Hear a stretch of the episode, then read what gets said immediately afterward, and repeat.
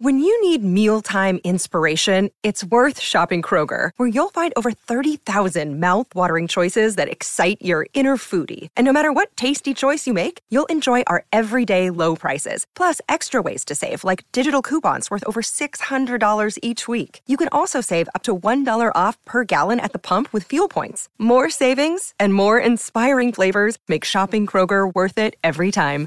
Kroger, fresh for everyone. Fuel restrictions apply.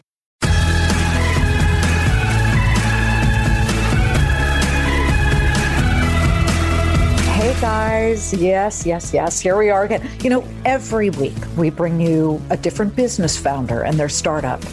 But as you know, our bar is very high. To scale the Everyone Talks to Liz Wall, you, you've got to have fought through all kinds of challenges. No easy street, I inherited it all from my dad kind of thing. All startups face fires that they have to put out. You know, most of them are little, but you're not sleeping Murphy's Law is always proven to be true. If something can go wrong, it will go wrong.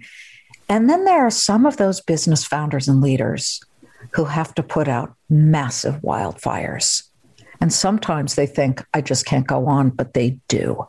Throw in that, the challenges that come along with building a company from scratch in an industry that has the odds stacked against you. Suzanne Yoon, founder and managing partner of this company called Kinzie Capital Partners, it's a private equity outfit, worked in finance for more than 20 years before saying, you know what? I'm going to take this gutsy leap of faith. She launched her own business, private equity, and it's really pretty young still. Four years later, it is paying off. But she not only had to fight to become a top name in what is a male dominated industry, she's had to throw quite a few elbows at multiple unique problems that came her way. So let's hear how she did it. Suzanne, welcome to Everyone Talks to Liz. Hi, Liz. Wow, what a great introduction. Thank you. Oh my gosh. You know, people that we interview here always say that was such a great introduction. I only get that from studying you guys. This is easy for me because my producer and I, Julie McGonigal, always look through and we pick people who are extraordinary. So hey, it had nothing to do with me. Uh, I want to talk about Chicago because you're coming to us from Chicago. Your business is in Chicago. Talk about your childhood.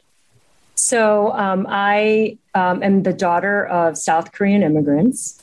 My um, and I'm the oldest of four. I was brought to the United States when I was just a baby and grew up in Chicago. My mother was a nurse and my father was an engineer turned entrepreneur. He borrowed money from friends and family to open his first deli um, in a very working class neighborhood um, when I was only four years old. And some of my earliest memories are of um, really working for candy bars and stacking shelves um, in exchange for candy bars from my dad. Oh, that's a good deal. I love chocolate. So I would work only for chocolate, even at this stage of my life. Um, at that point, my, my favorite was Twix bars. Okay. So um, he had a nice stash of Twix bars for me. And then as, you know, as he, you know, grew his businesses and, and um, built more businesses, he went into neighborhoods that really um, were underprivileged neighborhoods, but really needed businesses in order to thrive um, even within those those neighborhoods. And you know, sometimes I would work on the weekends with my father. Um, at times behind bulletproof glass. You know, nobody. Wow. I, I think back to those days, and I'm like, wow, I never really thought that that was strange. You know, but in hindsight, I look back and I see that my father and mother like worked really hard. It's a real immigrant story, you know, yeah. worked hard to make sure that they could provide for us. How old were you when you first started working at one of your dad's places? Well, I would start to go to work with him as early as, you know, four or five years old. I wouldn't say I actually worked, you know, until I was six or seven. Maybe I would start sweeping floors for for um, candy money, right, and book money, and um, I would continue to help out and follow him around. And I think when I was eight years old, I told him, Dad, when I turn 10, I want to be your secretary and I'm going to go to work with you every weekend and take notes. And he just thought that was the, the funniest thing. Um, but I, I really appreciated, you know, being around a business and, you know, being around people and how he managed his, you know, small businesses and the people who worked for him. Um, and I think he was just a really big believer in the American dream and opportunity and effort, you know, effort, um, making sure that the effort that he put in and that we put in was going to pay off. Working for your dad from age six on to me is stunning in and of itself. But what our listeners do not know is that you experienced a horrific tragedy. Talk about that and how it shaped your life. Um, so, when I was 10 years old, I was the oldest of three, and my mother was four and a half months pregnant with my youngest brother. Uh, my father was tragically killed in an armed robbery. So that just changed the entire trajectory of where we thought our life was going. Um, my mother, God bless her, was very focused on making sure that we continued to have a good education. And although she wouldn't be able to perform, you know, provide for us and um, afford private education in the city of Chicago, she moved us out to a Chicago suburb um, where the high school was very good. And her only criteria was that the SAT scores were very high on average. Just like a Korean mom would want. And Tiger so, mom? Yeah. Um, and I, I, I think there are two things that happen with tragedy. You know, you can take tragedy and you can turn that into more tragedy, or you can take tragedy and change your destiny. And my mother was dead set on making sure that it was not going to, you know, tragedy wasn't going to continue, but our trajectory of continued growth and pros, you know, continuing to prosper and and chasing the American dream was certainly going to continue. So I was really fortunate to have, you know, that level of commitment and conviction from, you know, my surviving parent. A lot of people would curl up in a ball and say, I'm out. This is the worst possible thing. He had the American dream. He did everything right. And yet, still, this horrific situation befell us. You plowed ahead, so much in part, obviously, because of your mom, creating this atmosphere that was very, very supportive. You get to college, University of Iowa. Talk about what focus you decided to pinpoint and why. So, um, I originally actually thought I wanted to be a journalist. And so I was a political science and English double major. And um, I was actually very interested in business because of my early experiences with my father, and then having a number of classmates' parents who were actively involved in businesses, CEOs of public companies, and I had had exposure to that. So I knew that if I wanted to be a journalist, I should really learn about economics and um, and and really kind of pursue as additional education, you know, um, really business and economics, which is how I ended up taking economics classes and really just loved them. And so I ultimately ended up changing my major and um, decided that I also really wanted to control my own destiny, which meant that I wanted my own financial freedom. Wait, you mean you're telling me you didn't want somebody telling you that your hair wasn't quite right or we needed to change the outfit? oh, I, I got that too, Liz, by the way, even in finance.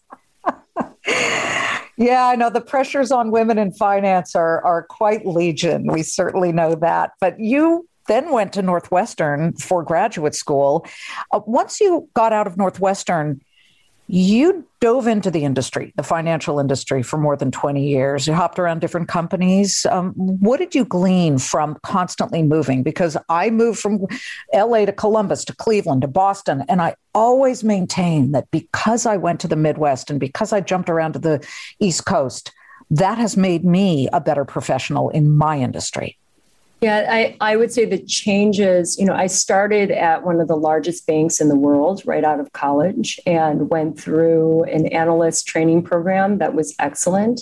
but at heart, I always knew I was an investor. And I think as an investor, I was very focused on making sure that I was continuing learning and growing and seeing as much as I could.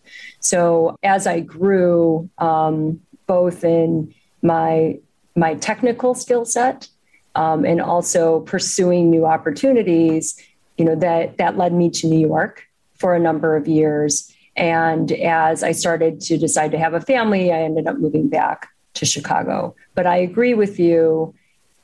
There's so many experiences to be had and so many different ways to invest, you know, uh, just like any other industry. And finding your niche is really what I was looking for. Well, that gang in New York and Wall Street and high finance, they're a tough one. Do you remember any experiences where you were dismissed by people or you were just shoved aside or not taken seriously. Talk a little bit about that.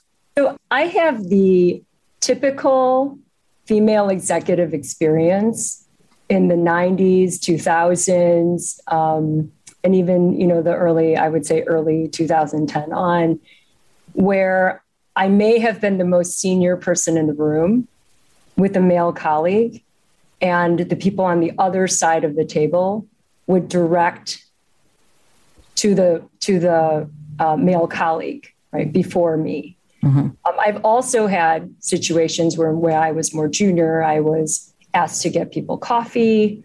I was, um, to your point, told my hair wasn't right, my skirt was too long, um, that I should wear a skirt instead of pants to meetings.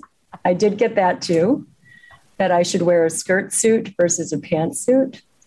And um, so I, I've had a lot of the, I would say, what when I share my experiences with other groups of executive women, they are all shaking their head like, yeah, of course you did, like me too. Right. So, but I think in finance, one of the things that I will say I really appreciated about New York which is very different from the Midwest and some other areas in the country, is New York is very fast paced. And in a lot of ways, Wall Street doesn't care what you look like or what gender you are. They just want to know if you can actually make money. Amen. I mean, that's the thing. I'm big on meritocracy.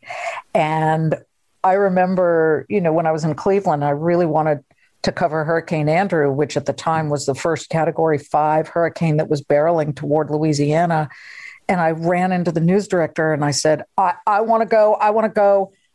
I didn't want him to see me as a man or a woman or a Martian. I wanted him to see me as the best person for the job. And he sent me. And I knew this is important. I, I had to come through on this because you you don't want any breaks. I didn't. I mean, I didn't want people to say, oh, well, give it to her. She's a woman, you know, or don't give it to her because she's a woman. Give it to me because I'm the best or the one who can do it. And Liz, the reason he sent you was because he knew you were going to get it done. And that was the reputation I wanted in New York and Chicago, wherever I worked, is that if I was going to be on something, a deal, they knew I was going to close. What was the aha moment, Suzanne, when you realized that it was time to break away from these organizations, these businesses where everything was already set in stone and put in place and very safe, and where you decided, I'm going to go out on my own and start my own business? I think it has always festered in me, having been part of an entrepreneurial family and my parents' influence on controlling my own destiny and always teaching me yes you look different your gender is like not you know you're you have a lot of odds against you because you look different and you're not the right gender but you're just going to work twice as hard and be twice as good and be twice you know three times as fast and whatever else it took to get there and so i think deep down i knew that at some point in my career i was going to do something either on my own or lead something that was going to be different. And um, there are a number of factors um, that that really influenced me, but it was at the core really digging deep and saying, okay, if I don't do this now, I'm going to regret it for the rest of my life. And when I talk about my destiny, I just always felt like I was destined to be in control of my own destiny. This is Everyone Talks to Liz, and we'll be right back. I know a lot of you have had this experience because for those of us who in 2020 were all sent home and we were stuck in a lockdown during the pandemic, we had a lot of time on our hands. And I saw an ad for Masterclass and I thought, I want to better myself. I want access to all of these brilliant people who teach you things. With Masterclass, you can learn from the best to become your best. Masterclass is the only streaming platform where you can learn and grow with more than 200 plus of the world's best and smartest. For just under 10 bucks a month, an annual membership with Masterclass gets you unlimited access to every instructor. And I don't care, you can wake up one morning and say, I want to learn about business. And then another where you say, I want to learn how to survive in the wild if I have no water and no fire to make me warm. You can access Masterclass on your phone, on your computer, smart TV, or even in audio mode. And the classes totally make a difference. Don't wait another moment to start your learning journey with Masterclass. Right now, our listeners get an additional 15% off any annual membership at masterclass.com slash Liz. That's 15% off at masterclass.com slash Liz. Masterclass.com slash Liz. As you founded Kinzie Capital, which is your company, you decided to focus specifically on investing in lower middle market consumer, manufacturing, service industries, and private equity. You guys go out and you pinpoint businesses that aren't being managed properly or down and out, and you buy them and you spiff them up and you hopefully make them better than they ever were. Uh, but starting a business from the ground up, to me, I think of all the logistics, you know, ordering the stationery, getting a lease for an office, hiring people. I, I mean, how difficult was that? I want people to understand this is not easy. Holy cow. It's, um, it's the hardest thing that I have ever done in my life. It will be the hardest thing I'll ever do in my life. Um, I, I've explained it to people like climbing and preparing to, you know, climb um, Mount Everest. You don't just go climb Mount Everest because you decided, oh, I think I'm going to climb Mount Everest today. no. You prepare mentally, emotionally, physically. You get everybody around you prepared to do that. And then when you start, um, instead of you know, it's it's one of the hardest treks uphill you'll ever, you know, do even with tons of training. And then you get to one point and you're barely at base camp. That's how it feels like every day when you're starting, you know, a business from scratch. And um, I, you know, you, you mentioned so many of it. I did wear so many hats um, founder, CEO, head janitor, head tech of, you know, head of IT, head of HR, um, everything. And then on top of that, with a private equity business, I have to fundraise. And I'm fundraising and competing against very established firms that um, I recognize have track records and you know coming out with a new firm and convincing people that you are going to do as good or a better job than the than the funds that are out there and established today is not an easy feat we talk about putting out fires right and left. Even in the most established businesses, that happens. But was there something that happened at any point where you almost said, I, am out. I can't do this. And and what was that? How did you overcome that challenge? Um, so I'm in the business of doing deals and acquiring companies and taking control, making them better. You, uh, but but the start of that is actually acquiring a company and convincing also not investors, but also companies to sell their companies to you versus another private equity firm. And it took us um, some time to actually build our reputation as a firm, despite my track record and relationships that I had in the market. And there were, you know, early deals where we were very close on closing, so close on closing and there was a geopolitical issue on one and we ended up pulling out. There was a tariff issue on another in the middle of our deal. The tariffs were announced with China and con- completely changed the dynamic of the deal. And we had to show pricing discipline and pull out again.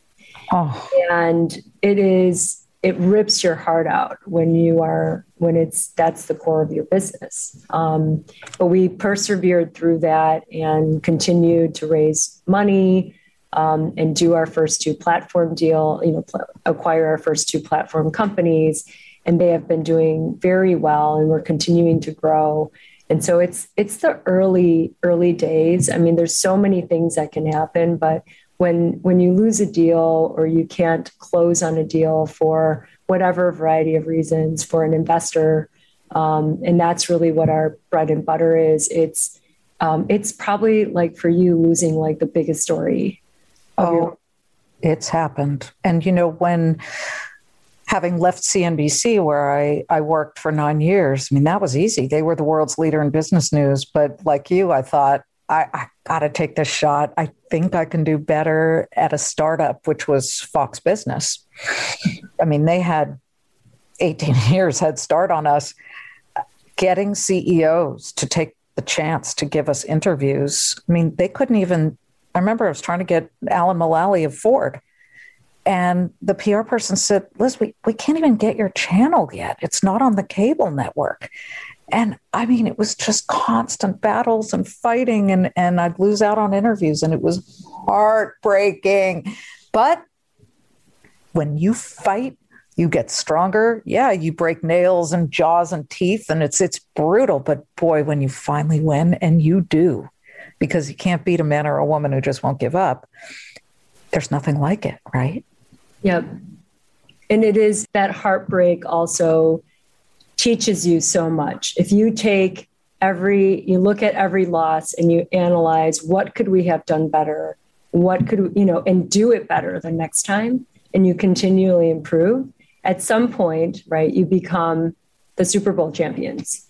and so that's what we strive for every day is you know i tell my team all the time like this is an incredibly competitive business you cannot you know take the foot off the gas we've got to show up every day like it's our it's like it's our last chance. And we've got to treat every dollar you know that our investors put in us like it's our last dollar. Because if we don't do it someone else will.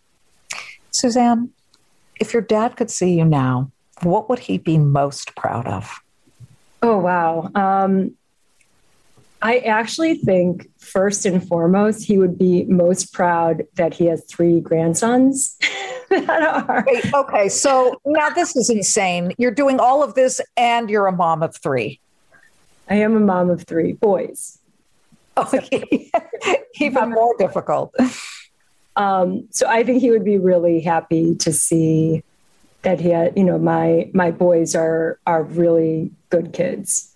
And I, I think generally very well balanced. Not always, they're very intense, um, but you know, and I think about that too is um, not just as a business leader, but w- what I represent to them. And um, what I do know is I think I'm, I'm going to end up raising very good husbands so that because uh, they're not afraid of strong women. They won't be. Brilliant. Absolutely wonderful. Well, we will follow your company and you.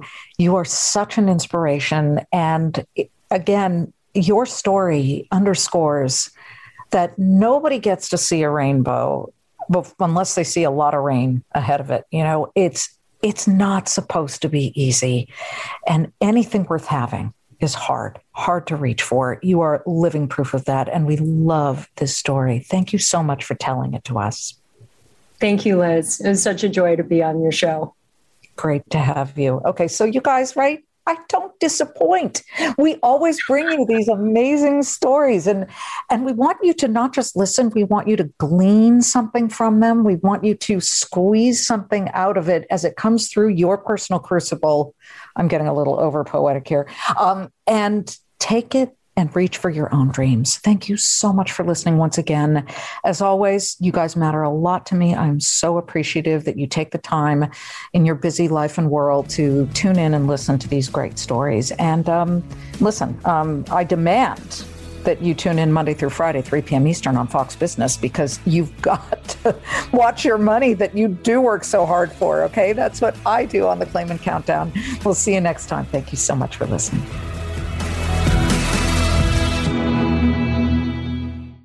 Pull up a chair and join me, Rachel Campos Duffy, and me, former U.S. Congressman Sean Duffy, as we share our perspective on the discussions happening at kitchen tables across America. Download from the kitchen table the Duffys at foxnewspodcasts.com or wherever you download podcasts.